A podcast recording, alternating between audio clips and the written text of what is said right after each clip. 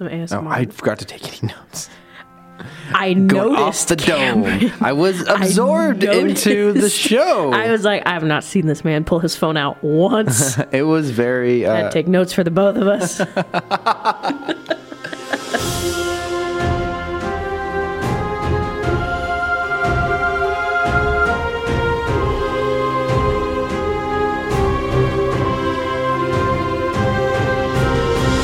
it's Wednesday night, and we are not in Rachel's apartment, but we are in the studio that we've recorded in once before. Um, and regardless, we just watched Ahsoka, which must mean. I always mess up that word. Which Ashoka. which must mean that it is Star Formers Night. Welcome everyone to Rebels and Robots episode 35. I'm Cameron, I'm Rachel. and this is our weekly chat about Star Wars and Transformers, and our podcast is now old enough to go through its midlife crisis. it's not 35 years, Rachel, 35 weeks. exactly. Oh, midlife crisis, um, right in the middle of buy a Ahsoka. boat. Ahsoka's kind of going through a midlife crisis. She's going through it. And um, today we'll be wa- talking about Ahsoka episode five. Uh, Sha- was it Shadow Warrior? Yep. And but before we get to that, as always, we talk about recent thoughts and news. Rachel, you got any news for us? Yeah, so um, one of my favorite Twitter pages. Uh, we're not calling it X, um, crazy moments in Transformers This is where we draw the line. posted that um, Unicron's roars in the 1986 movie are actually heavily modified Hulk roars from the 1982 Incredible Hulk cartoon performed by actor Bob Holt, which means uh, well, so Holt passed away before the movie's release. Thus, it has the distinction of featuring two posthumous uh, performances for the same role. That's crazy because Something cursed about that role. because uh, the actual voice actor of Unicron was um, totally gonna blank on his name, Citizen Kane himself. Um, dang, I gotta look it up now. it's on the tip of my tongue.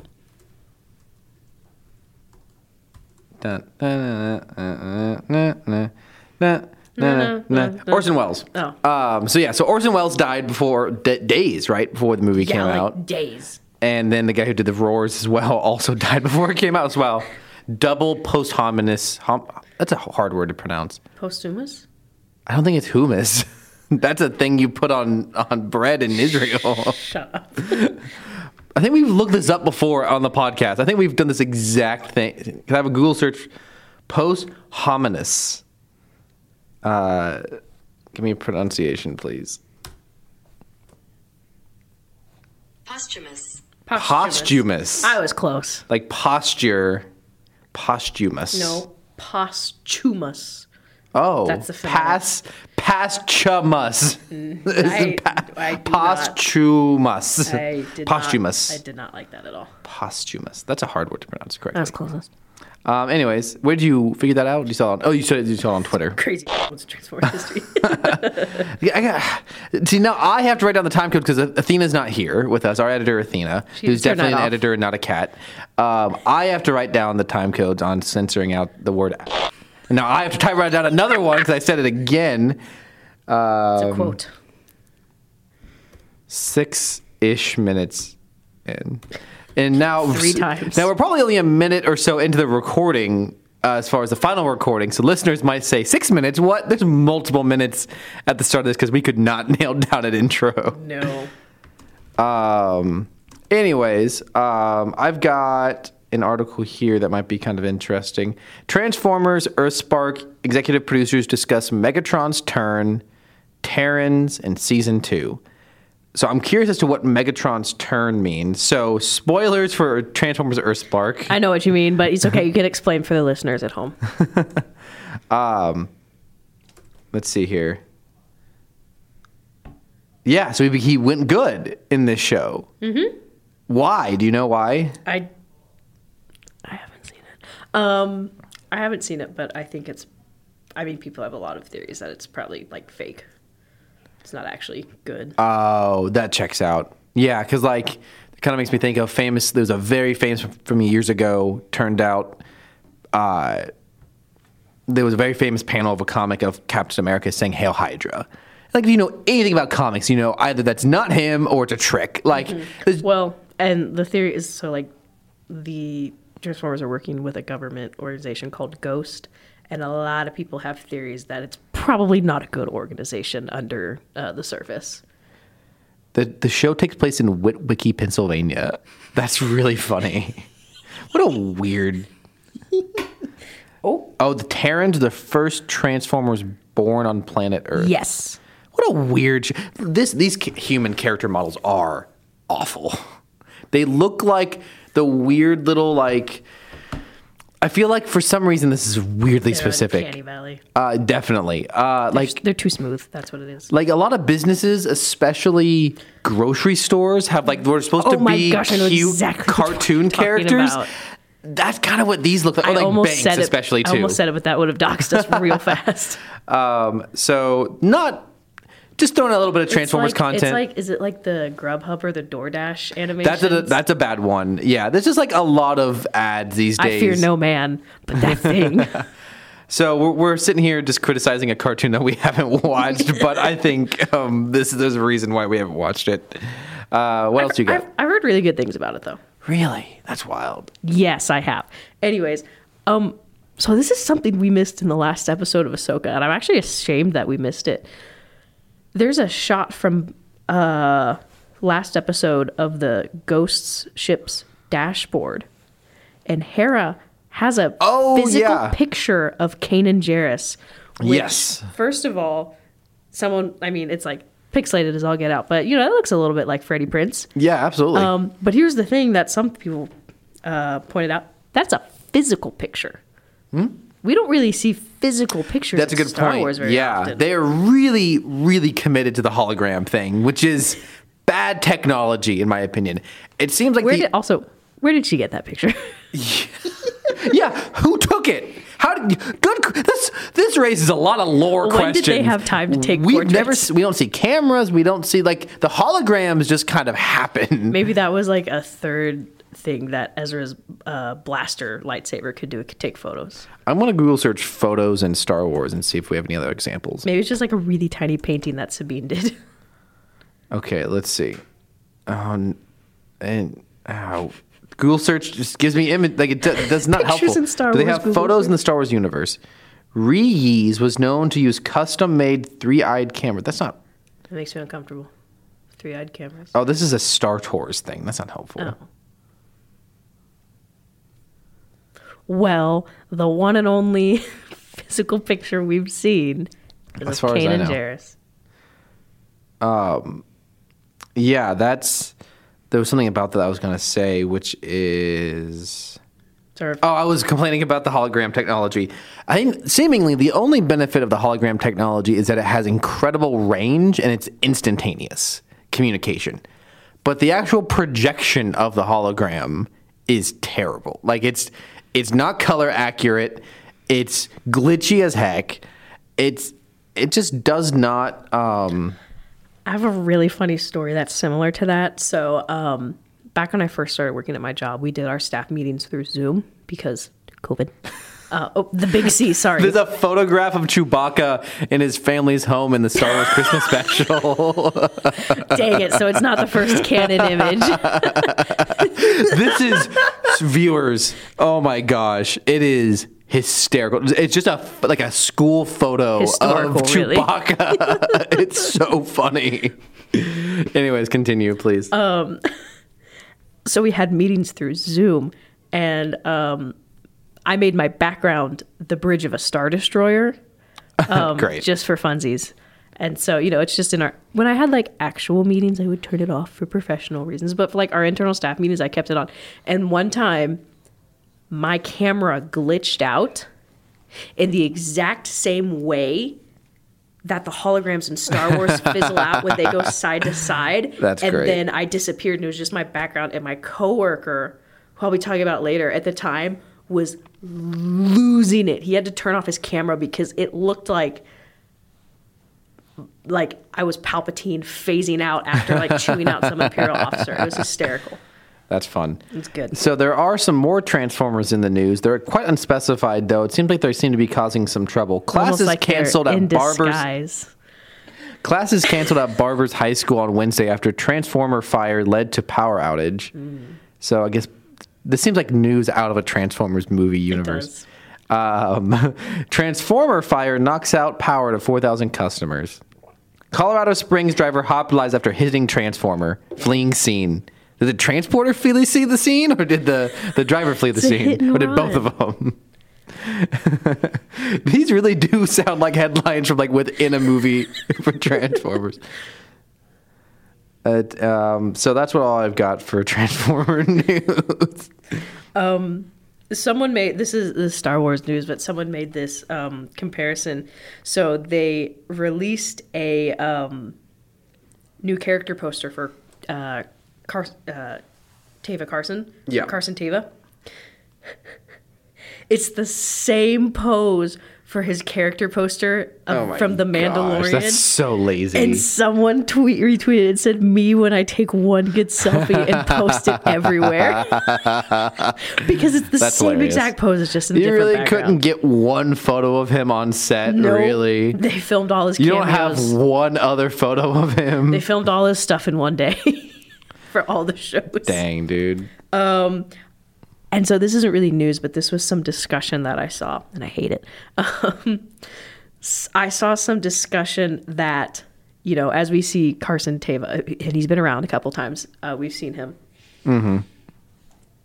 Someone said this might be an opportunity, and I use that word lightly, that since obviously the New Republic's not doing super hot and not really giving much help to this threat, Carson may call in Mando for backup since the New Republic isn't helping. No! And if that happens, No! if that happens, I will actually like Don't. I will be walking to California to voice my complaints directly with Mr. Dave Filoni myself. Listen here, Hat Man. Listen here, Hat Man.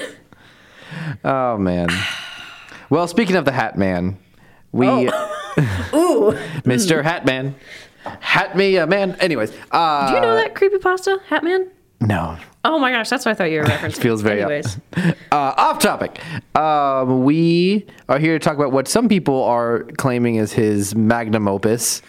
I think that's a bit far. ultra magnum. oh my god. Anyways, Good job. Um, Episode five of Ahsoka. I would like to talk about what my coworker said. before Go we for it. start. So this is so last night. It's it's uh, it's nine twenty p.m.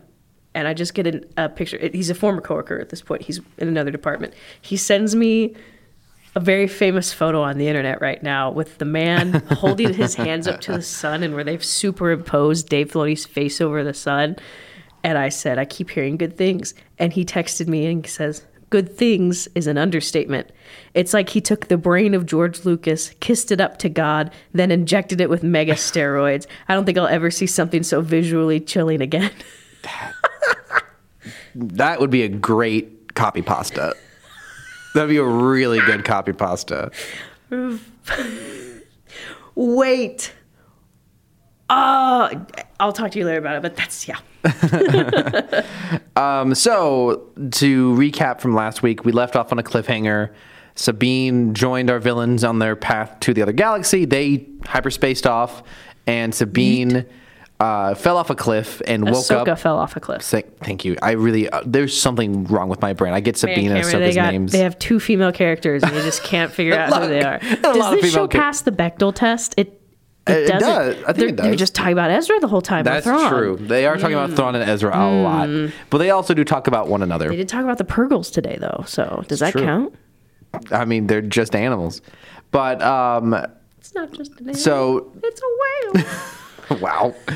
Uh, Ahsoka fell off a cliff and woke up in the world between worlds and turned around and saw a young Anakin, more like a uh, episode three Young era Anakin. Anakin. Look, this is gonna be a long episode if you don't cut it out. Um, and we pick up with Hera and Jacen looking on the surface of Seatos or Seatos. Seatos. I think there's. I think every character mentions each of those syllables differently every time they different say every it. And this is that's the planet where the previous couple episodes have taken place. And uh, Jacen, uh, uh, Hera's young son, who's also the son of the Jedi Kanan Jarrus, um, senses something out in the bef- water. Before you get to that, um, we have a very interesting character name drop who you hadn't heard yet. Only you would care about this, but go for it. it's look. This is like the like smallest piece of fan service, but fine. Go for it. My mom's gonna have beef with you for saying that. Look, Anyway, I love this anyways, character as much for as those everyone of us else, that but- care, I was very excited to hear this because Hera is talking with Carson, and Carson's like, "The New Republic is calling. What do we do? We're gonna get in trouble."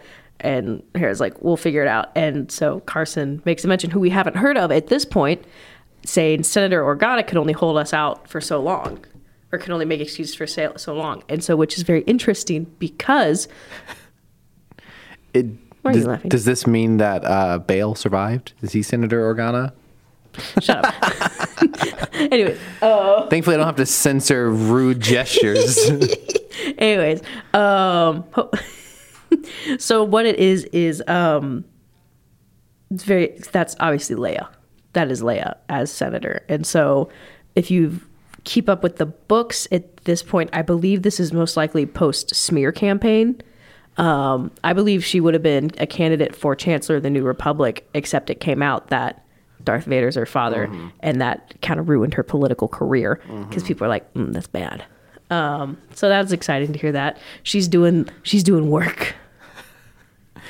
Um, and so we cut back to Ahsoka talking with Anakin in the world between worlds, and I'm man, we're just like us who hate the fan theories. We're eating good. Second week in a row, all the fan theories are shot down. People were convinced that this was not Anakin, but I mean, so, literally I anyone else. be- I didn't think it was going to be Anakin. We're th- so many theories. It's look, we don't know 100% what or who this is, but it's not presented as being anything else other than some version of Anakin. I mean, and when we watched Kenobi, there. Well, I did not know this is Anakin until after the episode.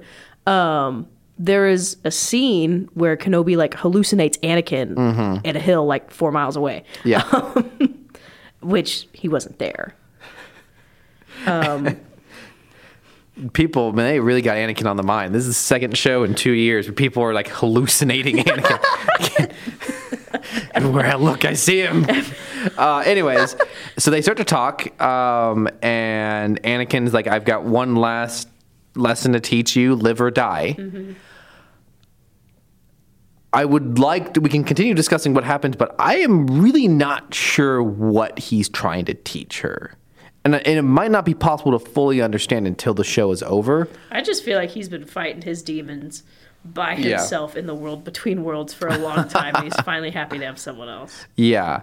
And I- so, oh, I'm sorry, go ahead. No, continue. So they have a lightsaber fight, and then he like slashes, the, like they're on this like energy bridge, and he slashes it, and she falls down, and the colors change from blue to red, and it gets all misty, and she stands up, and she's a little girl. And this in, is oh sorry, continue. in the middle of a Clone War battle se- sequence. played by Ariana Greenblatt, who is Yeah. Um can't remember her She, name. very- Sasha, Sasha. the young lady from Barbie. and she's also young Gamora in Infinity War. That to me is the more notable one because this is a visually very similar character to Mm-hmm. Her playing young Gamora. But that was can you believe, five years ago when Infinity War came out, the last time I was excited for a Marvel movie. and so she nails it. Oh, yeah. she is a phenomenal. she really got down OG um, Ahsoka. Ashley's Mm-hmm. uh, intonation. These sequences I feel really capture what you'd expect Clone Wars, Ahsoka, and Dave Filoni. Uh huh. Um, so these sequences are visually stunning. I think this is the this is the the scenes that people are really gushing over. Is they are clone battles, but they are done entirely in mist, and you really only see the fog of war, clones, and lasers flying around. That's really all you can see, and it is it's great. It looks awesome. we uh oh, well, I made a joke that they have Ahsoka in her later season outfit instead of her first appearance. Um, so we made a joke, completely inaccurate. They didn't put Ahsoka in her crop top and miniskirt. as George Lucas intended. anyway, yeah, collar collar tug. Anyways, we are we are much more big fans of uh, Dave Filoni's design. That is probably one of my favorite. Just costumes. It's a good question. I just think it's always funny because everyone always asks Dave Filoni, "Why Oh, did they Yeah. put Ahsoka in that outfit?" and he immediately goes, "That was George." immediately, because if you look at his in- initial concept art for Ahsoka, the crop top was not there. Like, it's not there. Um, one thing I wanted to mention was because we dropped over it. So we we do get a Kanan Jarrus live action name drop, Yes. which is Which is the which is the yeah that first is somewhat time. notable because they have not directly mentioned and him. Jacen is super force sensitive. Yes. Maybe not Especially super for force some, for someone with zero training, presumably. Yeah, because he's like, "Mom, do you hear that?" And Hera's like, hmm, "No," um, and he can hear Anakin and Ahsoka fighting. He can hear their lightsabers in the war, in, the, not the war of the worlds, the world between worlds, um, which is interesting. So they're going through the scenes, and the first time we see them, uh, it's alluded this is Ahsoka's and Anakin's like first. Well, quickly, just back up to elaborate on what you just said. Oh, yeah. the, the Kanan name drop was simply that uh, he's Jacen's father. Huyang explains to Car- Carter, is that his name? Carson. Carson, the other X-wing pilot, why they're listening to this child saying Oh, that there's, yeah. they're saying he's saying there's someone out in the water. Carson is very confused, and Huyang is like, well, his dad's a Jedi. He's like, okay. Carson's like, okay, fine, I'm whatever. surprised he, He- didn't have some snarky, mean Yeah, I comment know, about right? it. I know. Uh-huh. I was like, man, he's too nice this episode. I guess Sabine's not there to take all his bullying. Just like, I think it's funny. Like sometimes, like who are these characters? You got Ahsoka. She's a former Jedi who has lo- whose master was Anakin, and Hera is a general in the war who who's fighting for peace and has a young son. Sabine is a Mandalorian who's trying to find her way. Who's Carson? A nice man. A nice man. That's who Carson is. He's a good man. Um, so you're continuing with the Um, uh, Ahsoka Anakin scenes. yeah, so it's alluded it's their first battle. And you know, I thought something very interesting went because after the fight, we see um, the kind of aftermath. We see Rex in the distance with his Mm-hmm. pantaloons.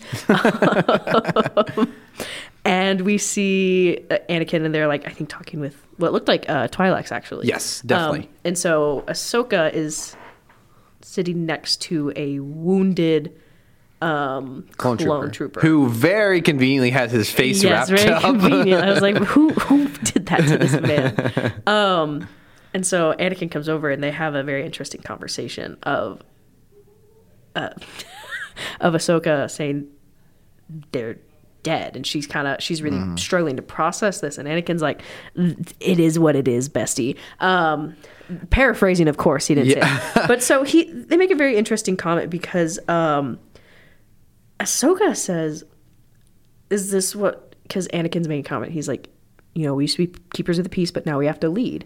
Um and she makes a comment. She's like is this all there is? Um is this what I'm supposed to do when I have a Padawan. I'm just supposed to teach them how to be a soldier or how to fight.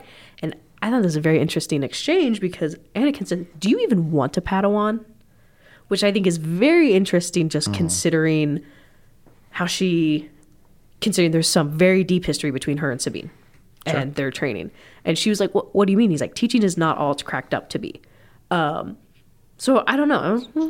And before we move too quickly past this scene, just the the very quiet moment she has when she sits next to this wounded clone, and he just reaches over and touches her hand. She puts her arm on his, yeah, hand on his arm. I think this is a phenomenal moment. Yeah. um, because it illustrates what's going through her head before she even starts talking about what is all this for. You know that's what's going through her head. Yeah. and I also feel for that clone. Like that's an incredible little bit of visual storytelling because you imagine a clone, your average clone probably doesn't have any physical contact with anyone. And stop it.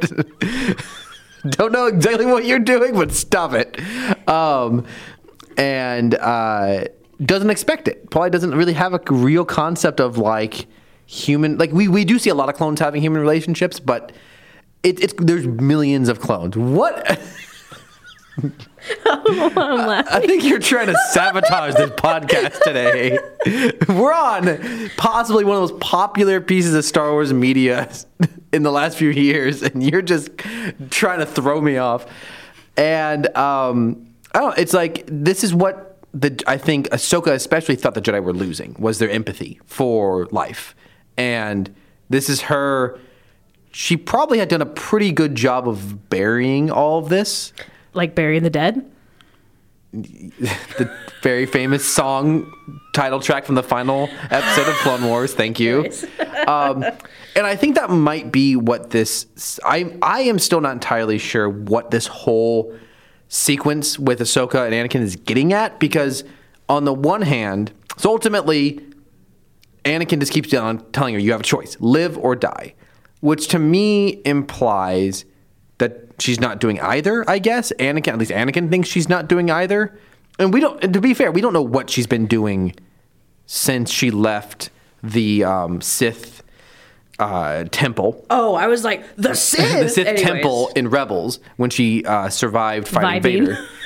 We, yeah, other than, other than training Sabine and looking for for Thrawn, but like I think she's doing the right thing. She's trying to stop Thrawn's return. She's trying to Yeah. like she's trying to stop a war.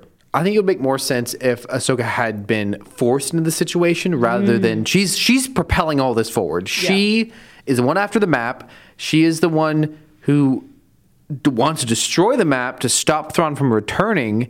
I think it would make way more sense if Sabine and Hera had pulled her into it and she didn't want to be here and she was more just kind of vibing, doing her own thing, and then had this vision. If, if that was true, and then she had this vision where Anakin's like live or die, and she relived these Clone War memories and realized we can't have another war. There's too much caught at at stake. There's too much cost.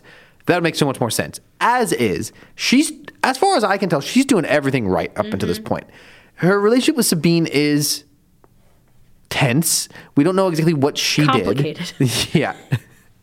Um, she's not perfect, but as far as her mission, her objective, she seems to be in the right. She's trying to stop the return of Thrawn. She, I don't think anyone else realized. Like it's her, Hera, and Sabine are the three people who are like, we got to stop Thrawn from coming back. Um, so I am not really sure what she's supposed to learn from all of this. I don't know either. Um, I'm very confused personally, and I'm fine with that. I'm fine with being confused. I am just a little concerned. All this has the trappings of being really deep and analytical uh, for the character, but not actually doing anything. I'm I'm a little concerned about that. yeah, yeah. I don't know either. It's kind of interesting because it's like, is this a situation where? Because there's a difference when she comes back. She's not as aloof anymore. So is this a situation Yeah. where? And the whole thing, Anakin is like, you need to choose. It's like a life or death. You need to choose life or death. Um, is this a situation where she comes out with a new outlook on life, and maybe choosing life over duty? That is interesting. It is possible that Anakin, that if this is indeed Anakin, it's not some sort of projection of her memory of him. It's not like it's not the Force taking the, his form. It actually, if this, is Anakin's spirit, it yeah, seems. it, it's hard. To, it's hard to know for sure, definitively. It's kind of another. Uh, that is ultimately what I like about this this whole sequence is mm-hmm. it, it's up for interpretation. It is not spelling anything out for you, and I I am greatly appreciative for that. For that. So much modern media just tells you what's going on. I'm appreciative. I walk away from this not really understanding it fully, and I'm t- and I, I hope by the end of the show, the sh- like that actually would be good. That would be good if this doesn't make a lot of sense, and the next three episodes make it a lot more clear Yeah. through action, through the, the themes of the show. As of right now, I'm a little confused. But yes, you're, you're absolutely right. She walks out of this, the performance is different. Yes. Uh, Rosario Dawson is playing the character differently. So, what I would presume, kind of what I'm walking away with, is it's possible that if that spirit is Anakin, she comes away disagreeing with him. She realized potentially that she was maybe walking down the same path as him, Yeah. or a similar path of she had become too serious. She'd become very almost, almost Mm-hmm. legalistic. Yeah, yeah. In And the same way, we almost see Luke kind of becoming. Sure. So I think I think it's possible that interacting with Anakin taught her. It wasn't necessarily that Anakin was teaching the. I don't know what lesson he was really trying to teach her. What lessons really does he sure. ever try to teach? Like he he said, I, I'm really confused by the live or die thing. Honestly, um, and I am very open to upon rewatching it, it's more clear. Seeing what comes forward c- becomes clear. As of right now, I'm not really sure what he was trying to teach her, but I think what she walked away with potentially was life is important. Mm-hmm. That what the most significant moment for me in the whole flashback sequence is her having her nice little moment with the with the injured clone and then talking with Anakin about there was so much loss. And he mm-hmm. says to her, that's part of it. There's a price to be paid. And to me, I think she probably walks away with this, hopefully, with a, a renewed sense of life is valuable. Mm-hmm. And she then, um, to, to not skip too far forward, she then connects with the Purrgils. Um, and for the viewers who aren't, I know we have listeners who just don't watch the shows. So to give you an idea of when, then what happens, she they return to the the bridge, like the the the world between worlds light bridge that they were at in the beginning. They fight again. Anakin now has a red lightsaber, which is very visually interesting. And he's like momentarily glitching, kind of between Anakin and Vader, which is also very cool. And his eyes are now Sith yellow, and his skin is yellow. Um, what did you have something to add to that? Yeah, I had a couple things before we got to that. Um, there was one thing I noticed. It was in that first battle when they're kind of having the conversation of like, what is the point of this? And Anakin's like, it, war is what it is. She's like, what if I don't want that? And he makes a comment. He goes, then you'll die. I thought of the last time we've seen Ahsoka and Anakin Vader interact, which was at the end of um, I think she says, "What if I don't want that?" or Yeah. something. And he goes, "Then you'll die." Um, when she realizes at the end of um, Twilight of the Apprentice Part Two that Anakin is Vader, that that's her realization. She says, um, "I won't leave you." She's like, "I won't leave you. Ag- I won't leave you again." And Vader says, "Then you will die." And it was just oh i don't know if it was supposed to be a parallel but it made me think of it a little bit with anakin's um, intonation and the way he was talking just very similar um, we missed a very funny part where um, the memory changes as the memory changes we go back to hera um, the x-wings as they're trying to find whatever the heck Jacen is sensing which we know is ahsoka vibing in the ocean Huyang makes a comment. Huyang is with Hera, and Hera asks Huyang what Ahsoka's master was like. Yeah. There's a very heavy pause. Huyang says, "Intense." I lost it. I thought that was so so funny. funny. because what a, because like you you see him wanting to say he sucked. he he was awful. And um but also very powerful. Like this you could really this this is a practical droid. I don't know if we've fully discussed that on the pod yet. Yes. Huyang is a is a animatronic a lot of the time. Zero expression, other than his eyes. His eyes are slightly expressive. The rest of his face is not. You can see this droid thinking. The it's gears are turning. hilarious. It, it's great timing, great writing. Adam, uh, not Adam, David Tennant's performance is phenomenal, um, and it's a, it's a funny little moment for sure. It is. Um, the memory then switches to one a lot of us recognize, having watched season seven of Clone Wars, um, because it's not. It's a different battle, and it is Siege of Mandalore. We see Pre Vizsla here. Oh, really? Yes, he's the black and red with all the horns. Ah, that's I why. I was like, "What?" That was me. Um, I was like, "That's pre Vizsla." Pre Vizsla, pre Before he was post Vizsla, I think. Or no, sorry, not pre Vizsla. I'm ashamed of my. Um, that was Gar Saxon, I believe. We also or well, uh, nope, I'm wrong. no. I, Gar Saxon died in Rebels, didn't You're he? right. Well, Uh. Rebels after this. So, um, just to kind of add some more description of this, it's not. we see Ahsoka killing Mandalorians, um, which I'm now realizing might contribute to her relationship with Sabine in some way. Mm-hmm. Um, and also in this sequence, we get somewhere in here we get this great wide shot where you see Anakin silhouetted by all the the mist, and a shot goes overhead and explodes in the distance, but it's centered up on him. And that explosion flashes, and he looks like Vader for a 2nd And that doesn't necessarily sound fascinating, but just like this is all just visually so immersive. I feel it's just really pulling me in. It's a great way to capture kind of a dream sequence of uh, um, a vision that that Ahsoka's having. It feels like memory. It feels like trauma. It and the way Ahsoka is also herself centered on the screen with explosions silhouetting her. It is um, it's some some excellent visual storytelling. I think it really creates a sense of atmosphere and puts you in Ahsoka's shoes, which is for the first time in this show. A lot of people have complained this show is called Ahsoka, but it hasn't really felt like her show. These sequences really take you into uh, her experience for sure. So I actually don't know if um, that red Mandalorian has a name. I always thought it was um, like a Saxon of some form, but it's because it's not Pre Vizsla. Because He's one of he's definitely one of he's a Darth Maul's Maul followers. Death Yeah, That's my bad. There's too many Mandos and too cool armor with no names. Um, but so live action Siege of, Siege of Mandalore, and you know what? I'm actually really excited that they alluded to it, but they didn't just recreate the Siege of Mandalore in live action because that's what a lot of people see. They're like, people were thinking they're gonna recreate the Ahsoka and Vader duel from Rebels. Stop doing that. There's no reason to recreate the animated sequences in live action. it doesn't Mm, absolutely. improve them. It doesn't make them better. That's what a lot of people were hoping for in Kenobi. Like Yeah. we're gonna get to see twin suns again. It's like no, we don't need to see it. We saw it once. It was gorgeous then. Mm-hmm, It doesn't need to do it now. Twin Suns being the episode of Rebels where Season four. Obi Wan kills Maul. Yes. Um. So we also get a fun voice line from Temuera Morrison as Rex.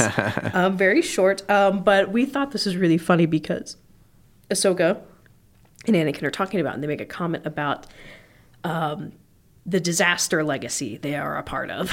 Yeah. um, And technically, there theirs is called um, the disaster lineage. Um, Qu- uh, Dooku, Yoda, Dooku, Qui Gon, Obi Wan. Obviously, the, the disaster being Anakin um, and Ahsoka, and now by extension, Sabine. Sabine. Anyways, um, but she makes a comment about all this. Sabine, you're part of a long, storied, proud lineage of screw ups. Yep. Um, Qui Gon's good. well, he brought Anakin, so True, he did bring Anakin. Uh, from one perspective, you could blame everything on him. True. Um, but so Ahsoka makes a comment about all the war and death, and Anakin says, "Is that what this is about?" and I did see a tweet about this. I did not know the context, um, but I sent it to. You, you, you saw the tweet before. The- I did. You saw the tweet before. episode. Anakin, is that what this is about? Skywalker, by the way, and it's listing all of his crimes in a little scroll. It was really funny. We also get interaction in here that I think is notable between Anakin and Ahsoka, where he says something like, "I, you have all of my knowledge. I taught you everything, and you're, I made you a warrior." And she says, "And that's all." And he said, "But you're more than that because I'm more than that." And that to me alludes to her ultimately disagreeing with him. That this, he, she does learn something in all this, but it's not whatever, whatever lesson Anakin's trying to teach her. That is not what she walks away with, because I think she decides to be different than Anakin. Ultimately, is that this is her final moment of deciding I am not Anakin. The first canonical entrance of a gray Jedi. no, look, I, I think the, the concept of gray Jedi is interesting, but that is not this. This is Sabine being not. herself. no, uh, Sabine. Yeah, like so Ahsoka is being herself and trying to make a, a- Sabine. This is ultimately about Sabine, Oh, Okay. in my opinion. uh, I thought I thought you were mixing up names again. Um, so the memory ends, and this is where, like you said, the fight starts, and he's like glitching between. And you had a really funny comment here. Um, we see Anakin's yellow eyes. And Cameron, you just said he's got scurvy. um, and so they fight back and forth. Um, Ahsoka's disarmed, uh, but she manages to turn Anakin's blade against her. And I don't know if this was just the lighting, but it looked for a second as they're both illuminated by the red lightsaber because she's holding it up to Anakin's neck. Her eyes almost look a little yellow here, Oh, well, I've got it up. Let me take a look. just a little bit, just just a hair. And I don't know if that was intentional or not. She looked mad though, like she could have killed him. I think right then and there, or I don't know. Yeah. exorcised Um, him. I don't really see any color change in her eyes. Oh man. Oh, actually, I might see it. Let's let me pause it. Man, it is It's subtle. subtle, but good cat. But I don't know. I saw it and I was like, Ooh, "Hmm, you're right, dude. You are totally right. There it is. yeah, that exactly. Yeah, I you nailed like, it. Nice. That's Very nice. what's the timestamp on that, um that is at so everyone can know I'm right. Anyway, I'm kidding. uh, 2518 into the episode. But yeah, it's where Because she does it, she does a little like push in. So Yes. the lightsaber comes closer to her face right at that moment. Yes, so it's just- hard to just- tell. just a little bit of an Her. Mm-hmm. eyes are definitely orange right in that second. Yep. That's that's a good catch. And so then, so, but she, she doesn't. She doesn't kill him. She, I think, just kind of pushes him away or disarm. Or no, She, throws the lightsaber throws off the edge lightsaber and she says, "I choose to live."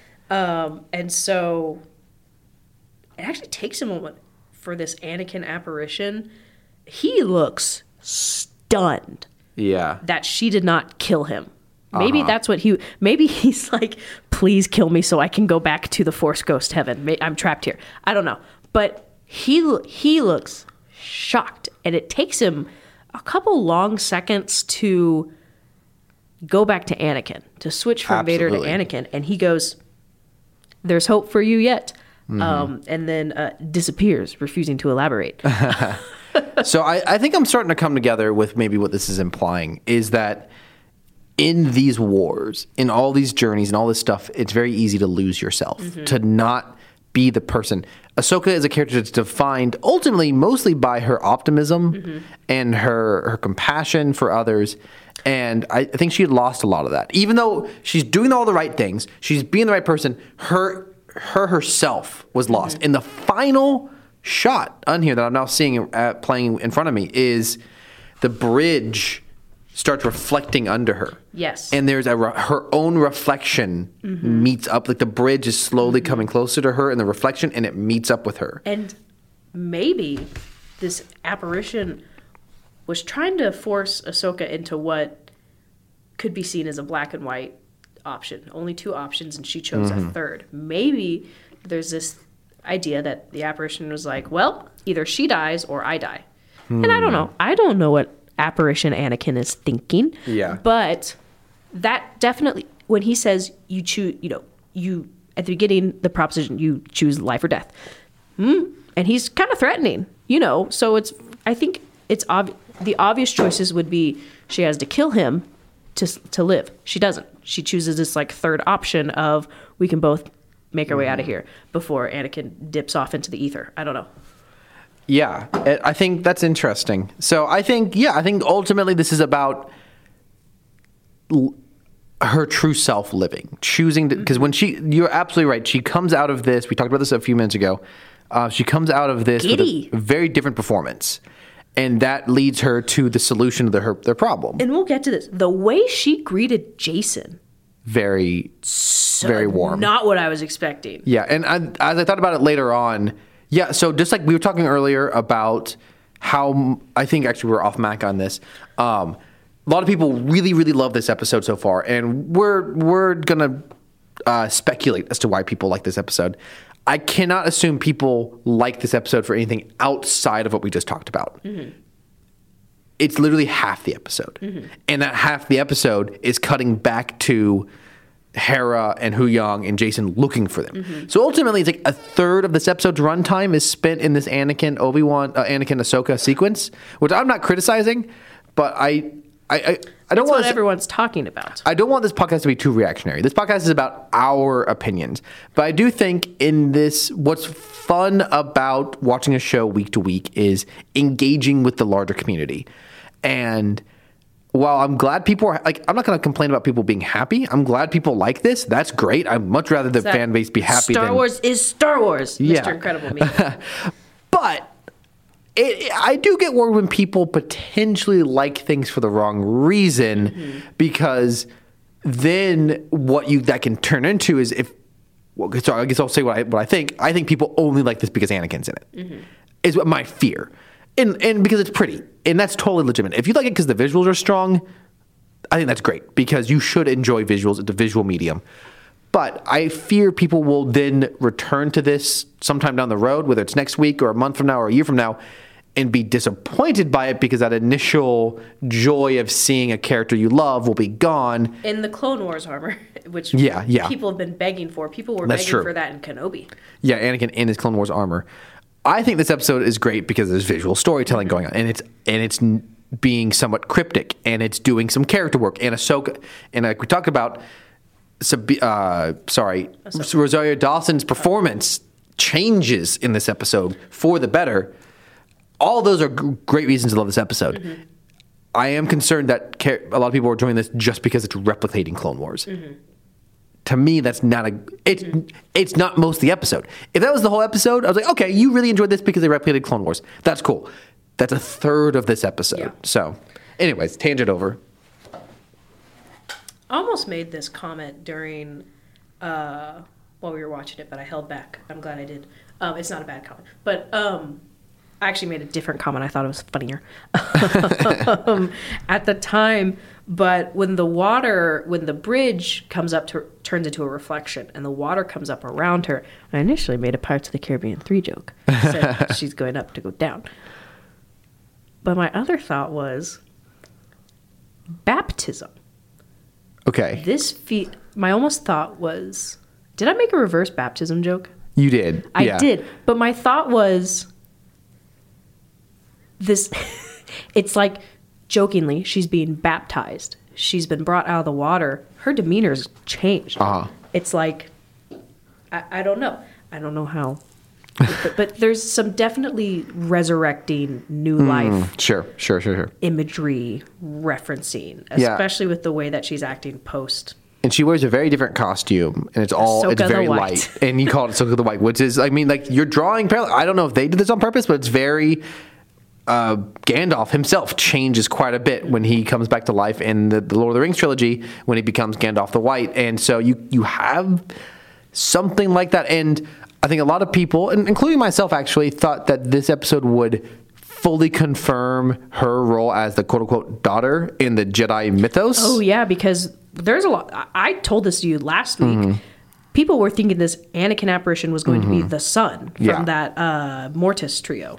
So while the show has heavily implied through the cartoons that she is a embodiment of an element of the Force known as the daughter, I think this is her change post Vision is further feeding into that. Mm-hmm. Obviously, you would have no concept of that whatsoever just watching this show. But if you already know that's part of her ongoing narrative is that is who Ahsoka is in the larger universe, mm-hmm. this feels like another step down that road for sure. Because she is obviously even more connected to the Force now than she was prior. I think uh, again, I, I, as I talk about this this episode more, the more I like it, the more I'm seeing what's going on. A big part of the show so far that I really love is that there are parallels between Ahsoka and Baylan, and and both her relationship, uh, Ahsoka's relationship with Sabine, and Baylan's relationship with Gosh, Shin I love Baylan. The more phenomenal I see character. Baylan, mm, Absolutely. top oh, tier man. man. And Baylan, I very much feel like uses the Force as a tool. He he does keep talking about. Mm-hmm. He's not quite Sithy. No, he's definitely not a Sith, uh, but he's definitely not a Jedi, which is again Ahsoka. Mm-hmm. The what's one of the first things Baylan says? Not a Jedi. Mm-hmm. Ahsoka very clearly makes it clear that she is not a Jedi. Am There's a lot of similarities between these two characters, which I think is really cool. I, I'm always a big fan for there being parallels between the hero and the villain. Um, he to me is one of those force users who uses the force as a tool. He does not have hmm. reverence for it. He is making these weird comments. I just recently yesterday rewatched last week's episode. He makes weird comments towards serving the greater good. He's got a lot of weird. He says a lot of weird mystical stuff. It's very unclear what he thinks that greater good is. I don't know if he thinks their new republic is evil, or he. I don't know. I don't know. He's just anti-government. I think maybe he thinks there has to be war, so he would rather it be Thrawn than something else. I don't know. I think it. I think last episode would have been better served by him explaining himself a little bit mm-hmm. because he's trying to bring back Thrawn and start a war. Like, and Ahsoka's trying to stop him, and he's like, "We didn't have to come to this, but you know no other way." Well, maybe if you had explained yourself to Ahsoka, like maybe try to reason with her. She might not agree with you, but give her a chance to disagree with you. You're not explaining what. From her perspective, you're just a mercenary. Is he a product of? Because he's a Jedi. He is a former Yeah. Jedi. Is he a product of the Clone Wars Jedi mentality that Mm-hmm. they have to be in control? Well, he This is just me. he clearly doesn't want power. He doesn't want. he said he's not going to start the war. order. Yeah, I I guess maybe he thinks Thrawn would bring order to the entire galaxy because the New Republic is not doing a great job. That's all speculation. Hopefully, we'll learn. My point. My point is. He doesn't seem to have any desire to follow the quote unquote will of the Force that the Jedi are very focused on. And he's mostly just using the Force as a tool to his own means. Mm-hmm. I think it's very possible Ahsoka was doing somewhat the same until this episode. And this this experience in the world between worlds has put her more in connection with the larger force. That leads to her communicating with the uh, the the Purrgil and and having a much lighter view on things. It's all very visual. It's all very implied. None of this is definitive. But that's as we talk about it, that's my takeaway. I think. Yeah. So they rescue Ahsoka. They go back.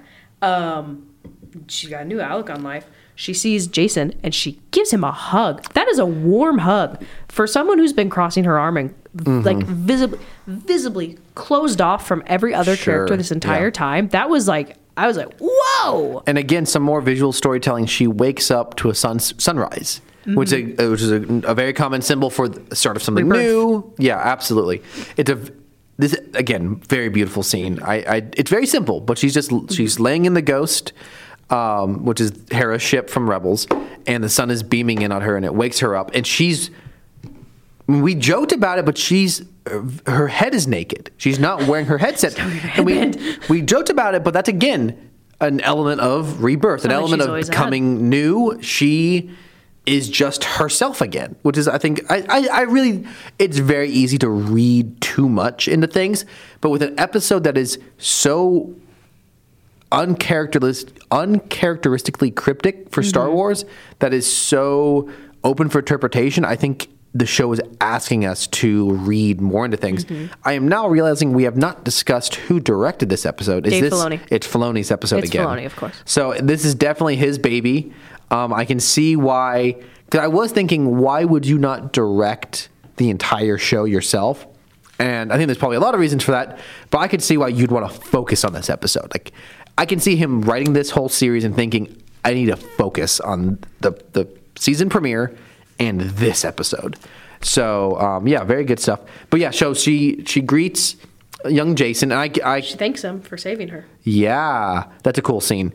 And I realized thinking about it later, he's the only force user she knows. I mean, she's the only force user he knows. Yeah. And Outside of hearing about Ezra and his father. so I can see where he, would have a lot of admiration for her. He would want to spend a lot of time. He would be He wants li- to be a Jedi. Exactly. Oh, absolutely. Oh, we, we skipped over earlier. There was a really fun interaction with him and Huyang of him trying to get Huyang to train him. No, that just happened. Oh, that, that is the next scene. sequence. Um, Okay. Because what is he? Oh, does he ask her? He asks her a question, and is it about training or something? He asks her a question, and she deflects and goes, "Huyang, show him the ship. You want to see the Jedi ship?" Which is what you do with Yeah. young children when they ask you Uh-huh. a question you want to answer. You go, "Uh, "Distraction." Well, and if you're if you're Yoda, you just disappear into the force. Anyways, um, disappears, refuses to elaborate. Um, anyway, so um, Huyang takes Jacen to show him the training room, and he's like, "Will you train me?" And Huyang says, "No," um, which is funny. also, another funny note: Ahsoka comes out of the ship wearing pretty much just a quilt, and she looks like she's uh, risen from her. Uh, from her her abode looking for pumpkin spice lattes. okay. okay. Anyways, um, And so the Purrgil kind of emerge. Is there something before yes, that? yeah. So the Purrgil emerge, but as we as has been kind of the overarching thr quote unquote threat, the New Republic is not happy with Hera's decision to go out unmanned, which is very interesting. How controlling they're being. Yeah. Which I mean, it's a new government. They got they can't really let people slack on by because it's going to set expectations. Anyways, so um, Carson's like, "What do we do?" Because um, Hera has been spe- speaks with Mon Mothma um, via Holonet, and she's like, "I can't help you because she went against orders, and the Senate is pretty much going to order Hera back. I'm guessing to put her. I don't know if it's necessarily on like trial, court martialed, but she they're they're not happy with her. They are ready to like um, interrogate her for why she took, re- I guess, a flight for something that is probably, as what they're seeing, is just a way to find Ezra instead of Thrawn. Um, I mean, it's both. Um, and so Mon Mothma is like, Hera, you have to bring Ahsoka back with you. Because she's like, Do you have evidence of Thrawn? No. Do you have um, what's her face in custody? No. You're going to have to have Ahsoka with you to speak on your behalf, or she's going to like get fired. That's probably where the court martial is going to come in, I'm guessing. Um, and so, and then we see the Purrgil. And so we have this plan. Um, Ahsoka's holding the cut map, and so this is where you know they're trying to figure out. Um, she oh she holds the map and she senses the force memory from from it and finds out that Baylan and Shin took Sabine with them. So probably she's alive, or at least she was when they left the planet. Um, and so now they're like, well, we don't have a map. How can we figure this out? And the Purrgil show up, our favorite spacey whale boys. Um, Cameron, you made a really funny comment. Okay. The real map was the friends we made along the way, and those friends are space whales. Um, so they go up, and then the New Republic, part of the New Republic fleet, shows up. Um, I was going to interject here about this. So there's been this running subplot to the show so far of Hera kind of bumping up against the New Republic Mm-hmm. leadership. It's also very much an element of the Mandalorian as well. And I'm sitting here wondering whether these sequences are really necessary to the plot of Ahsoka, if they're too much the overarching Star Wars narrative bleeding too much into this show. And that makes me think about okay, well, if you have Thrawn trying to come back and start a war, if that does, that's presumably going to happen. Like I assume Thrawn's going to make it back, and I presume we're going to get some sort of even even if it's not a full Snoke on is war Thrawn. Ah! if we end up getting some sort of battle even with, between the New Republic and whatever forces Thrawn is able to accumulate, I guess the, the Imperial remnant, um, I'm now realizing do, do we know when the Battle of uh, Jakku is? Is that before this or is it later? It is before this. I am fairly certain. It's in the Aftermath trilogy, Okay. which I think takes like almost immediately after. I have those books.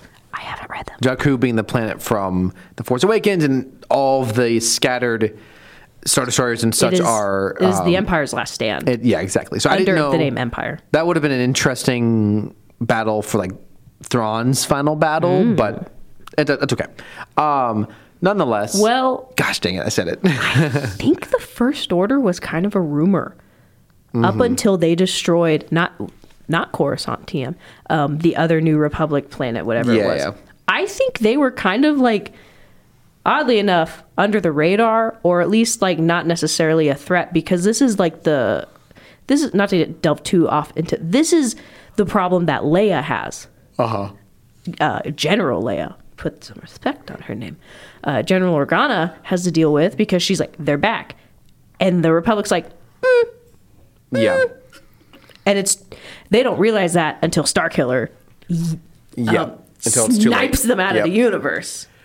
And I guess what I was what I was getting at was I don't know how necessary it is to for us to this whole new republic being messed up subplot is it does maybe somewhat so okay so you have we are just talking about uh, Baylan Skoll wanting to bring back Thrawn, th- to me, the, all this led to me thinking, what? I don't know exactly what Thrawn will be. Because in Clone Wars, sorry, not Clone Wars, Rebels, his uh, motivation was to serve the Emperor.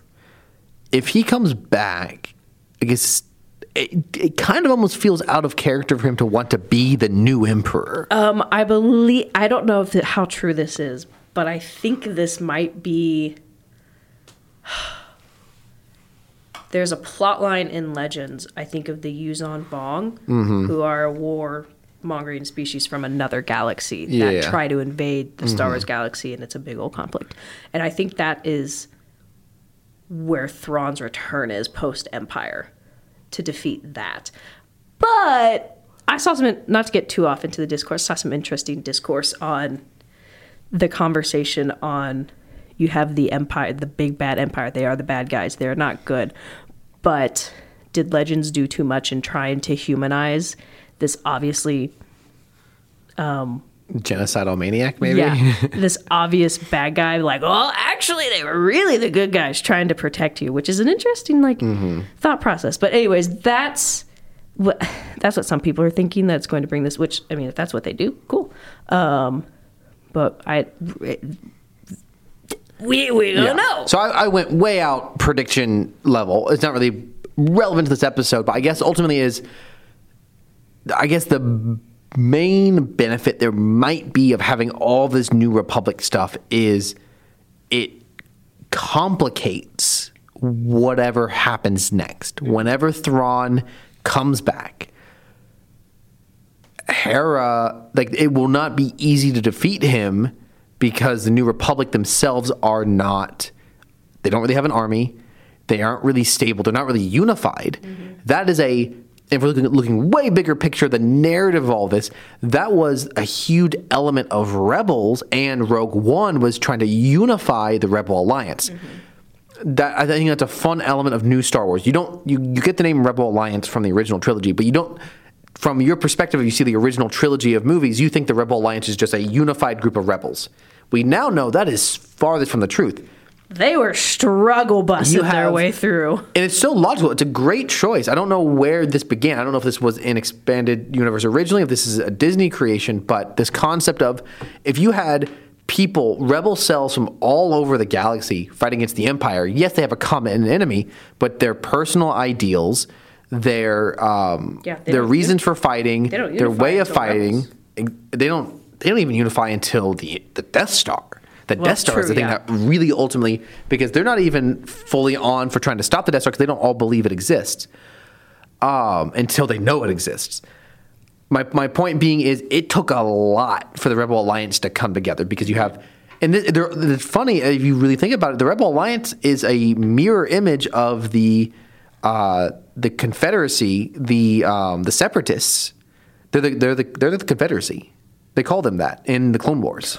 Oh, that Confederacy. Yeah. I was Not the real I'm one. sorry. I was just like the CIS. for those of you that the Confederacy of Independent Systems. See my face. I thought of like real world history, and I was like, "Whoa, where are we going with this? no, this?" no, no, no, no, no, no, no, no, no, no, no. The Separatists. That the Star Wars one. This this Confederacy of Independent Systems. yes, But they From were the unified prequels. because I think because they were corrupt. I think they were, even though they were probably right to think that the republic Republic was somewhat tyrannical. Mm-hmm. uh, Tyrannical. I ultimately they were right because the republic was too powerful and could be easily turned into Mm-hmm. um, an empire, which is what happened.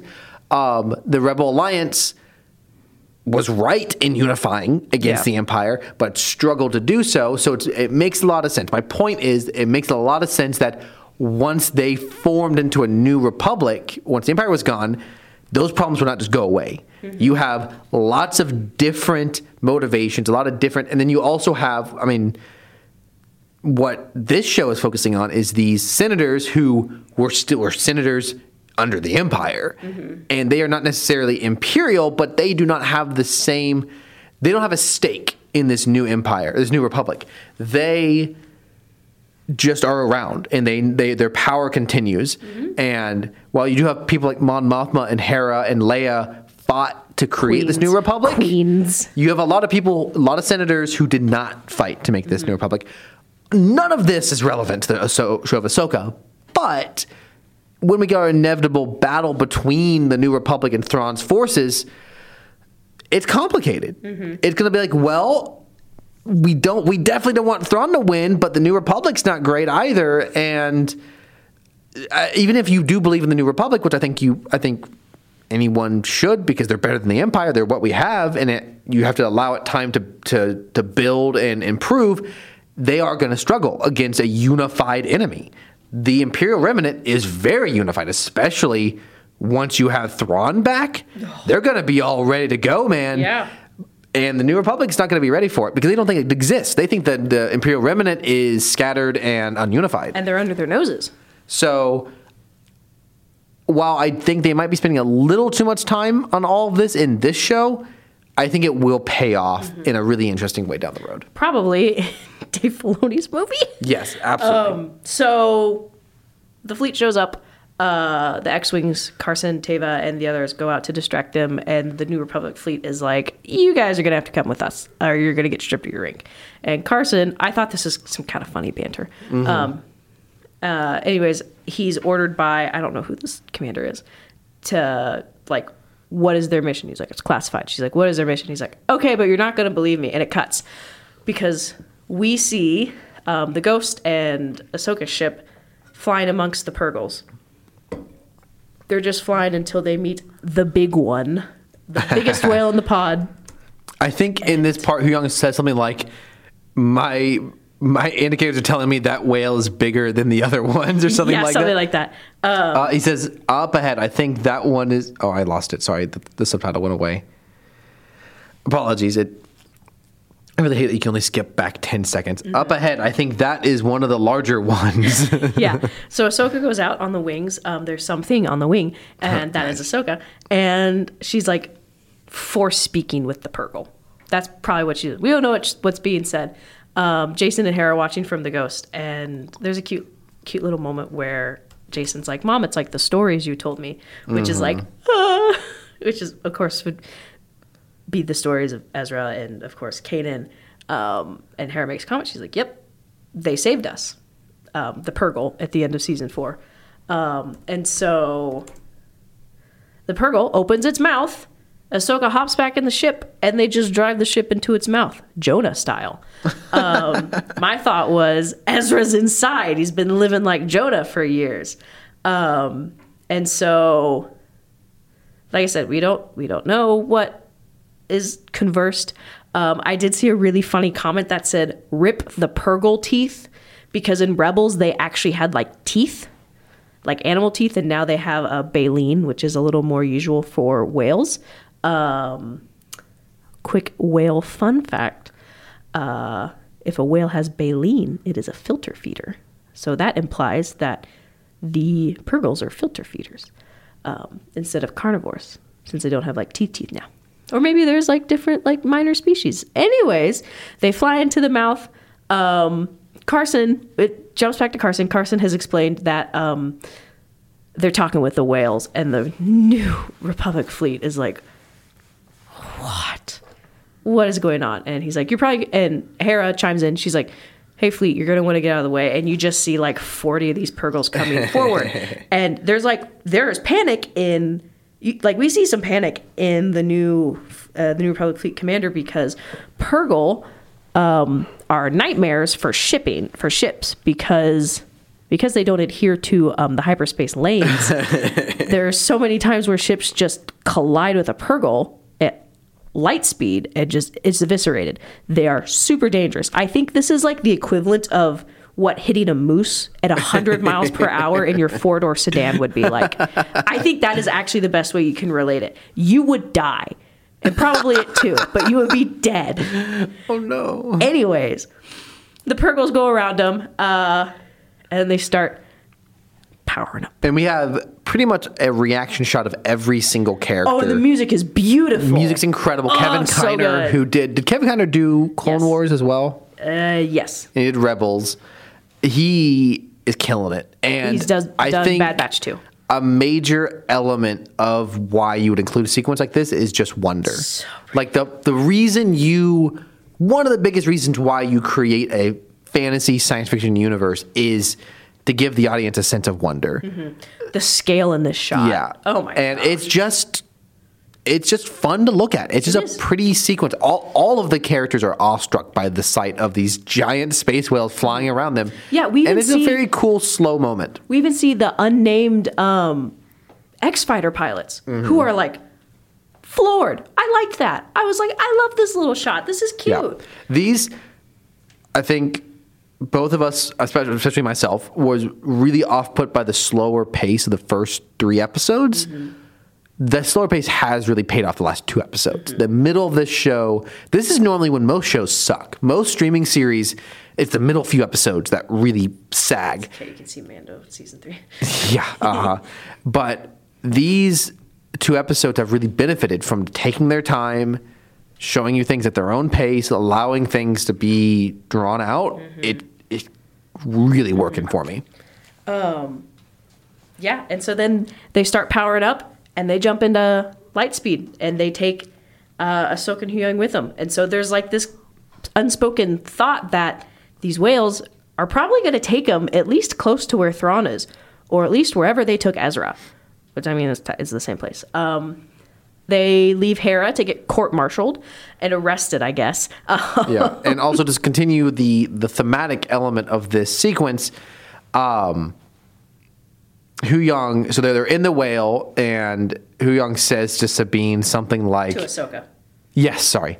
To Ahsoka, you're certain they know where Sabine was taken? And she says, I have no idea. and he's like, What? And he's And- like, No idea. Um, and he says they could take us anywhere. And she says that's better than going nowhere.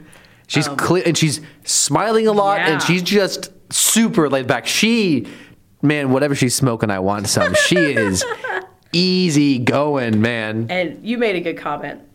You spend five minutes with Anakin. And this is the idea that comes to mind. Um, so that's where it ends. Um, so good. This, uh, so the sound the Purrgils make, you know, their little like power up noises. Uh, that's the noise Athena makes right before she gets the zoomies. it's the engine starting noise. Um, another, I think, yeah, that was it. Good ending, man. I was just Yeah. like, ah. Um, honorable last quote that I had written down from you. Uh, I just realized that, quote, quote, Cameron, uh, almost said your last name. quote, I just realized Jacen is a homeschool kid. End quote. Great episode. Really enjoyed it. Um, I really enjoyed unpacking it and trying to figure out what it means. I'm glad that very rare that Star Wars is this open to interpretation. I think, um, which is really great. And retroactively, I mean, I this this is one of the, the most difficult decisions I think you can make when doing a character's story is in what direction are they going to change, and a character needing to loosen up is one of the tough, toughest ones to execute because until that character loosens up, their character just seems boring Yep. and closed off. So everything we've seen from Ahsoka up until this point, she has been very tightly wound, live action Ahsoka, very tightly wound, very uh, even when she's with but- even when she's with Luke. yeah, and that's the closest we get to her behaving like mm-hmm. normal Ahsoka. I mean, to be fair, we haven't seen her a ton, but even in the first few episodes of this season, she's just been very straightforward, very matter of fact, and we are now seeing her transform.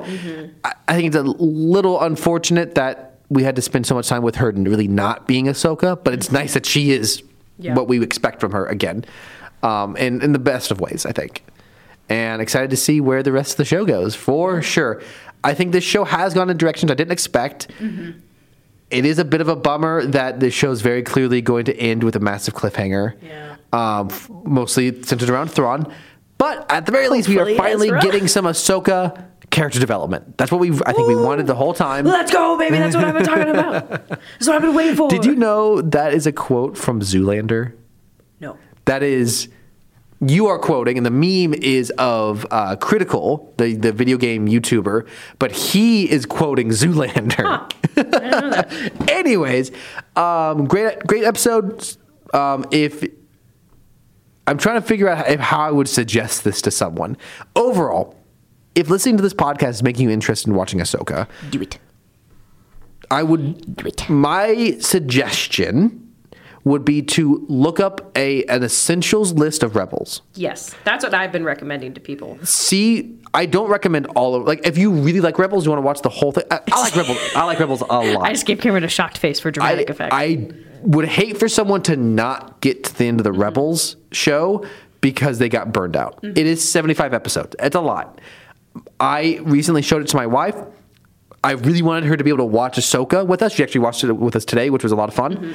Um, There's probably you could watch like in a you can look up a list of the most essential episodes that will at least get you to the point of watching Ahsoka, and then you can go back and put it on while you I don't know do other things. The only But- reason I feel like I was able to get her to that point, and she really enjoyed watching Rebels, and she's actually herself gone back and watched the episodes we skipped. Mm-hmm. Yeah. That's my point. Is I started to get very selective in the episodes we watched. wondering how quickly you got because you were like, oh, we watched the honorable ones episode because you texted me at like 12 a.m. Uh-huh. and I responded back immediately, and then not like I caught like two weeks, two three weeks later, you're like, oh, we watched. You texted me, we're watching Jedi Knight, and I was like, man, y'all fast. And so I think I honestly think you can go into Clone Wars. The only thing you need to know from Ahsoka's perspective is that she was Anakin's Padawan and she left the Jedi Order. because she was framed for a crime she did not commit, and the Jedi Order went was exiled her, and then went oopsie whoopsie. Uh-huh. Sorry, do you guys want to? Do you want to come back? She said, "No, screw that." And um, you can get, just go into Ahsoka, into Rebels with that knowledge. Find some sort of list online of the essential episodes from Rebels. Probably a, a video YouTube essay out there too. There's, I think Rebels is really worth watching. I don't think. Abs- absolutely, yes. I don't know if Ahsoka really works. I mean, the show Ahsoka really works if you haven't seen Rebels. But um, this episode hearing is from my a- is great. Hearing from my friends who have not watched Rebels, they were super confused within the first episode. They're like, Yeah. no idea what's going on." And I think this episode, while this episode of Ahsoka and Anakin interacting really obviously builds off of Clone Wars, I think if you know who Ahsoka is as a character by the way she's developed in Rebels, and you know who Anakin as a character, you know who Anakin is as a character from the movies, these scenes will still really work for you. And um, so yeah, so highly recommend. Um, with a caveat of you do need to understand what's going on to to for to appreciate it. Um, but I think if you like Star Wars, you will enjoy this for sure. And that takes us into our final segment of the show, which is our meme minute, but it's longer than a minute. Is it longer than a parsec? We'll see how many parsecs it takes them to get to the other galaxy. Is it longer than a meme astrosecond, which is the Transformers? I, for some reason, every once in a while, I feel like I need to explain everything. Like to, if our And listeners you are make this longer every time. is it bigger than a Purrgil? Um, every week we share memes with one another, and one of the memes secretly each of us made. And at the end of the segment, each of us will guess which meme the other one made. We are currently both six, and, and three, three. on the season. Uh, and we'll see how today goes. Rachel, what's your first meme? Obligatory, not a meme. Obligatory, not a meme. I just saw this image and I thought it was really funny. That's so good. This is, Oh, man. I believe it's the HasLab uh, Unicron figure, which is like six hundred dollars, and it is the size of a two-year-old. And so, what someone has done, someone has put it in a stroller, and is So walking good. around with it. It's very cute, very large. It transforms, FYI, into ball form. Um, but yeah, This is a very simple meme. It's just an image of a uh, of a star destroyer, a Clone Wars star destroyer, and it just says two million three hundred forty thousand tons of pure democracy. hey, um, that's actually I think a Venator class. Is that a, that's a Republic? yes. Anyways. which the logo, the Lego recently released, and yes, people they have been freaking just out released about. this. Um, so I actually have some TikToks. Okay, go for it. I got some three TikToks. Um, this says Star Wars fans uh, and Star Wars Rebels fans, and this is a clip from Futurama.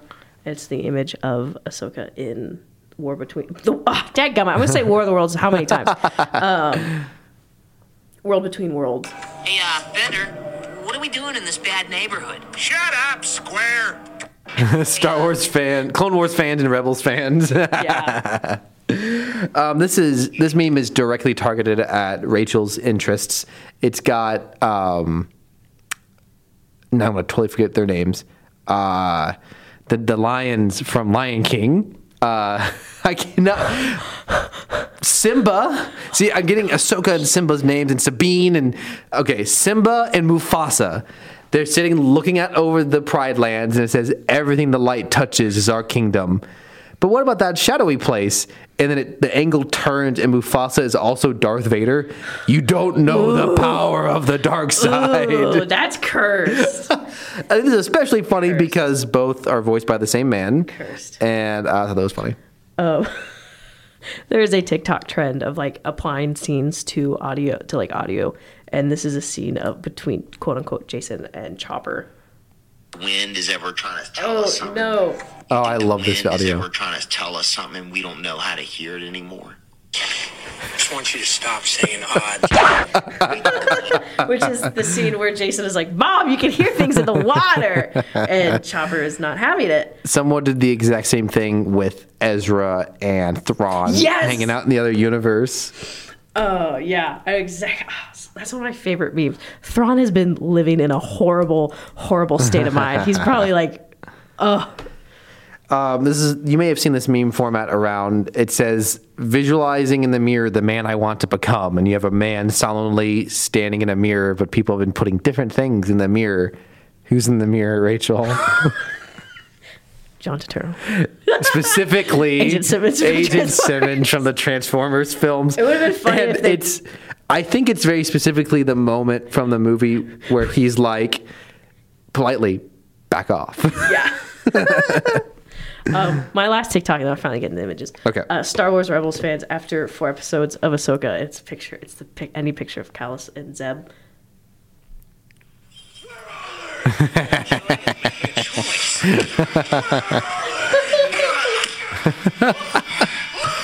and the Joker's labeled Dave Filoni.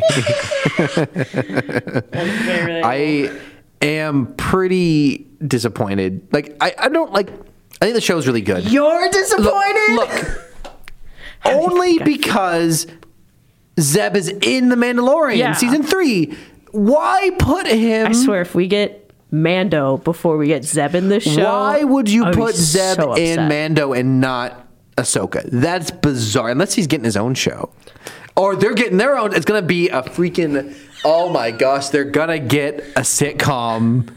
It's, gonna like Two be and a Half Men. Kallus is the fish out of water on the Lasat planet. What's the name? What? Lira San? Larasan, yeah. Okay. Did I know that automatically? yes, I did. How many uh, memes do you have?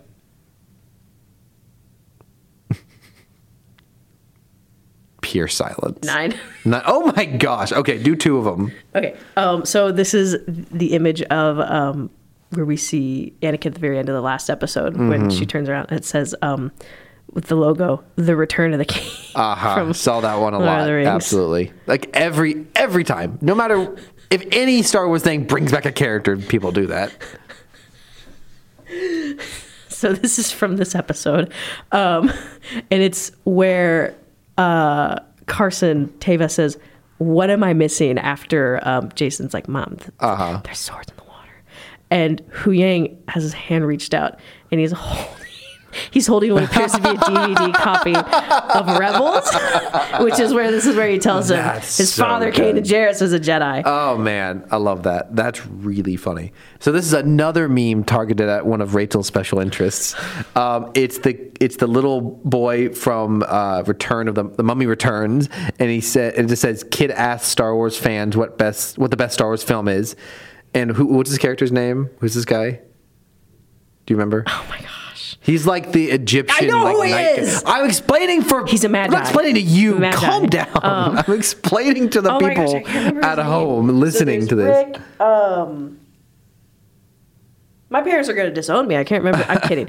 We always watch this every time it's on TV. He's like an Egyptian, like knight. He's a magi. Magi. I think that's you. what they're called. He's one of the like royal guards.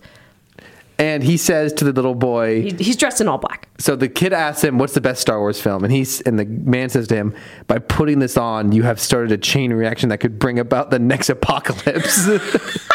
like, he's like, which just very much res- uh, reminds me of our conversation about that Star Wars class the university is doing. Like that, that is what would happen. It's from the second movie after um, the little boys put on Mm-hmm. the bracelet. What do you got? Um, Optimus, be careful. This the Decepticons could be anywhere. A bunch of vehicles driving down the highway. and you have an Aston Martin, a tank, a jet, and I don't, I don't remember what the last one is. A tank, a tank and a military vehicle. Uh, yeah, definitely not rebels in disguise. I mean, robots in disguise. Wow, that's crazy. Um, Brain rot. obligatory visual meme. It's kind of like almost like a thumbnail for a video, but it just got as has an image of Padme in her. Uh, oh dang it! She's in the. Uh, Is it the famous Naboo dress? no, she's dead. Oh, and she's in a casket. in the casket. I could not pull that word out. Comment. And it's an image of her in, at the funeral, at her own funeral, in a casket. Well, I hope she's at her own funeral. Someone has like drawn an arrow pointing to her, and in a smaller image, it's just an image of Vladimir Lenin in his casket. It's a bizarre joke, awful. but it's it's so bizarre. It's hilarious to me. Anakin and Obi Wan engage in an epic battle while the facility collapses. The miners on break. It's a dog with It's a dog with a coffee mug. Oh, and a it's like a it's like a real life recreation of that the comic This Is panel. Fine meme. Yeah. I'm I'm also making sure I made okay okay. Um, Ooh, I just popped my hip. Did you? I wonder if the oh, mic picked that up. is not a Star Wars meme. This is a Lord of the Rings meme that I saved for a potential. I, I'll save memes in a folder called potential meme formats. Oh my gosh, I do that too. So uh, this is not okay. So I'll skip that one. Um, boy, Anakin's kids really took after him with their eerily smooth skin texture and dead eyes. No, and it has it has Anakin, Leia, and Luke, but with their weird CGI faces from Disney Star Wars. Mm-hmm. Mm-hmm. Anakin at 22, married, future father, general and Army of the Republic, on the Jedi Council. Luke at 22, kissed his own sister. I saw that one. Yeah. Kissed his own sister, plays with toys. um, so there's a fa- very famous meme format of Freddy from Scooby Doo taking off the mask of the guy, and he's like, "All right, let's see who it was all along." But he's taking off Marrok's mask, and he's just green smoke underneath. That's good. what do you got? A Transformers meme. I have one more meme. I have four more. Okay, do three more. Oh, okay, gosh. Okay. Um talking talking mad shit for someone in Thagomizer range. Oh my gosh, it's a tri. Nah, it's not Triceratops. Stegosaurus. Stegosaurus, but with one of the tr- Dinobots' heads. Wow, that's a that's a really niche joke. Um, but this is a very niche podcast, so. Just visual. Oh my gosh. Do you want to explain it, or do I have to explain it? So it's again the scene from the end of last episode where Ahsoka turns around and where we're supposed to see Anakin, but someone has photoshopped Dexter from Attack of the Clones into where Anakin is standing, except they kept the hair. Bizarre, bizarre choice. Um, okay, so one more, and then I'll have uh, my I last. swear, if you made that one, My last if you post that cursed image upon us, I swear, gonna ban you from making Who's any memes. say? Yeah. uh, nobody the Clone Wars beards. Yeah, especially Obi Wan's. It's a picture of the bottom of a the front of a train. Yeah, if they like the guard thing on the front. Uh-huh. Some train enthusiasts are going to come after us for not knowing that we're going to get into a fight with a, a train podcast. Um, so this is my final meme, and it has Ahsoka in the world between worlds with Anakin, and he, and Anakin says, "What is this place?" And Ahsoka says, "It looked like the world between worlds as seen in Rebels season four, episode 13. And Anakin says, "Oh, okay. I don't watch cartoons." That's good. yeah. Um, My last meme, visual. Yes, I saw that. That's good. I like that one. It's a picture of Baylan Skoll and Shin Hati standing next to each other's side profiles, and someone put the uh, Chad images, cartoon images, um, mirroring. It's pretty good. Okay, I gotta send you all the memes. And that concludes this week's Oh, yeah. meme minute, but it's longer than a minute. And we will now uh, convene internally with ourselves to try to figure out which meme the other one made, what trickery might have come about. we uh, we pretty much agreed that we're not allowed to try to trick each other, but uh, like at least through lies, through straight up lies. Um, where's my? Oh, there we go. Okay. That time I believed Cameron. That was where you were you took your first mistake. that is where I took my first mistake. I was like, "Are you kidding me?" I was mad. I was salty. I was insulted. Hurt. While you were looking at one of your memes a minute ago, I was trying to figure out where that crumpling sound was coming from. I was like, "What is Rachel doing?" It's m- a candy in my pocket. I was like, "Oh, it's me." You're just like Athena, our editor, who likes to chew on plastic. I wasn't chewing on plastic. Mm. Gosh, I hope you didn't make the Lennon one. But you all, you made the Tiananmen Square one, so I don't know anymore. You don't know. See, I, yeah, you throw one major curveball at someone and they have to second guess themselves for the rest of time. Okay, so we've got. I know you didn't do the Return of the King one. The What Am I Missing? And Huyang holding up the Rebels DVD is really funny. Optimus, be careful. The Decepticons could be anywhere. That one's really funny. Um, the dog, man. If you, oh, the dog is even holding a mug Yeah. with the comic He's panel on it. mug. That one's really good. I know you didn't do the Anakin at 22, Luke at 22. I saw that one. The dinosaur one could easily be you. You don't usually do the classic impact font memes, but oh man, dude, if you if you made this uh, Dexter Jester one, props to you, but also screw you. um, and I know you didn't do. Hmm, dang. Blurst. Well, you've whatever you've made is a good job. These are all excellent Blurst. memes. See, I, I feel like I have ideas of which one you've made. I do good at not screen sniping you when you I appreciate that. I, I try to. Ah, this is so hard.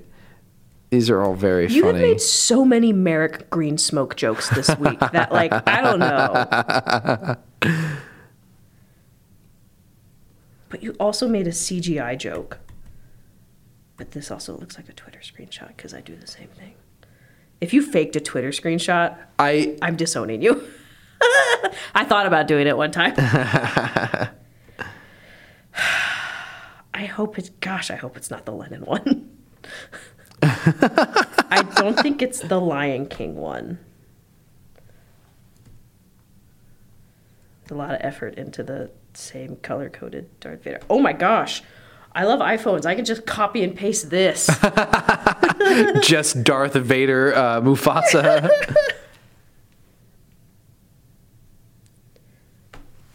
That one has a mark on it. I feel like it's probably. Is it the mummy one? this is some of the worst podcasting possible. Just us silently thinking. Oh, the hums and haws. Gosh, it's hard.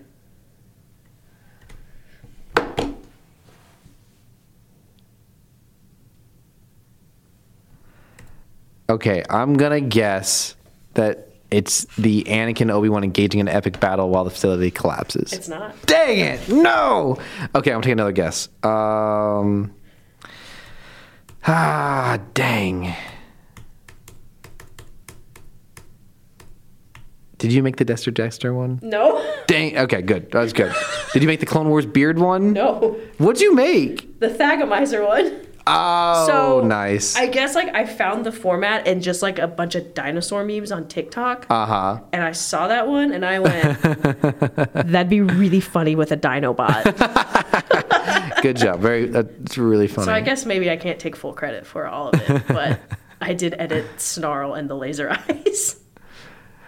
I see. So the the text was already there. Yeah. You added. Is that okay. deceptive? I'm no, sorry. no, no, not at all. No, you you made it a Transformers meme. It was not a Transformers made a meme. Transformers you made it a. Transformers meme.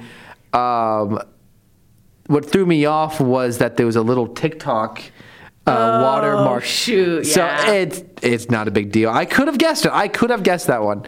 Um, that is very you. It makes a lot of sense. All right, so I fall to six and four on the season. See, there's some good ones, but I'm also just not. I feel like I've seen the Venator one before.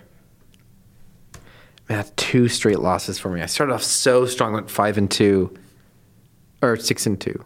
Did I get six and two? Yeah, I was at six and two. Dang. Just know that even if you get it wrong, you're still tied with me.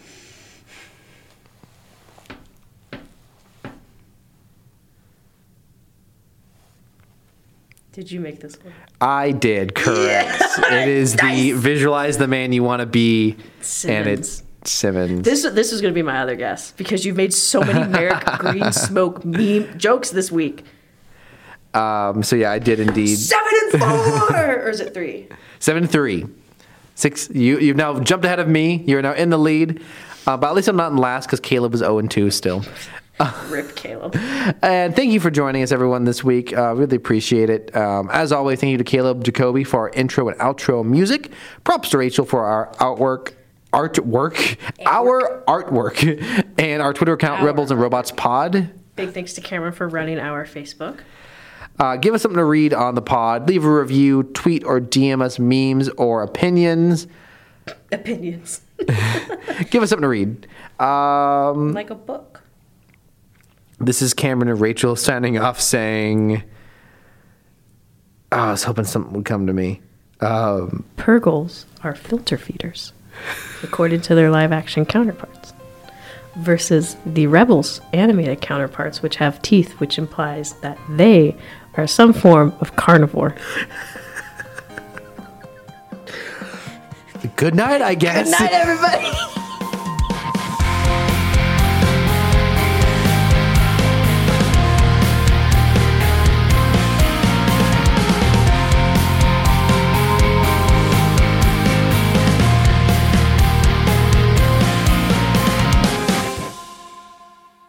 I'll be back next week with fun Star Wars biology fun facts.